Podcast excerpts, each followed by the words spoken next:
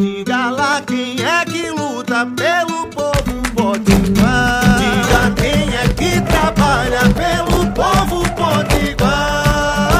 Ela é a cara do povo da gente que levanta cedo, que trabalha muito e luta sem medo. Coração que não se cansa. O nome dela é trabalho, é. Mas pode chamar de Dantas. Olá, eu sou a deputada Isolda e quero conversar com você. Bom dia, boa tarde, boa noite. Estamos em agosto, pois é, o Agosto Lilás, um mês inteiro dedicado ao enfrentamento à violência contra as mulheres. E nesta terça nós aprovamos na Assembleia é, um projeto de lei que veda a contratação de, com recursos públicos é, de artistas que apresentem músicas de desvalorização e incentivo à violência contra as mulheres. Ah, o que, que significa isso?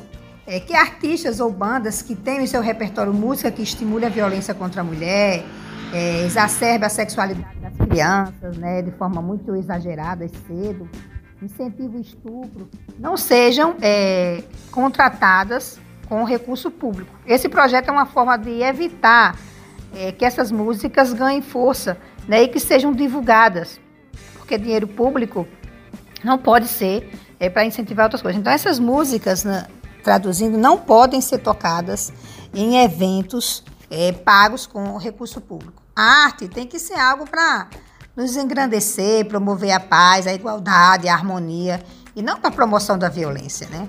O projeto também determina que as empresas com, com sede e registros que atuam no Rio Grande do Norte é, que contratarem ou veicularem publicidade de caráter sexista ou que estimule a violência contra as mulheres é, devem, as quais, né, como nós estamos falando de outdoor, de panfleto, de cartazes, de rádio, televisão, é, possam ser penalizadas. Além disso, o projeto determina